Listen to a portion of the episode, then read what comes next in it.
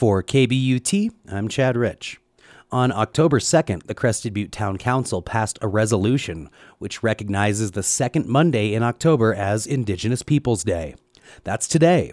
Crested Butte resident Jeremy Rubing presented the resolution to the council.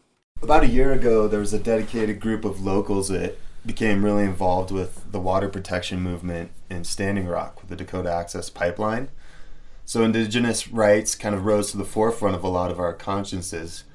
And while this was all happening right around the time of our town's observance of Columbus Day, the idea surfaced then to look at our community as an opportunity to at least recognize how we could better acknowledge Native communities and the suffering and oppression that they've been put through. I think this gives us an opportunity to reflect on the real history of our own valley and our nation rather than the alternative history that's been provided by the culture that's really been blind to its impact on the First Nations of this land and, and our state. Nationally, Indigenous Peoples Day started as a counter celebration to Columbus Day. It was meant to promote Native American culture and commemorate the history of the people. The Crested Butte resolution has a few key points.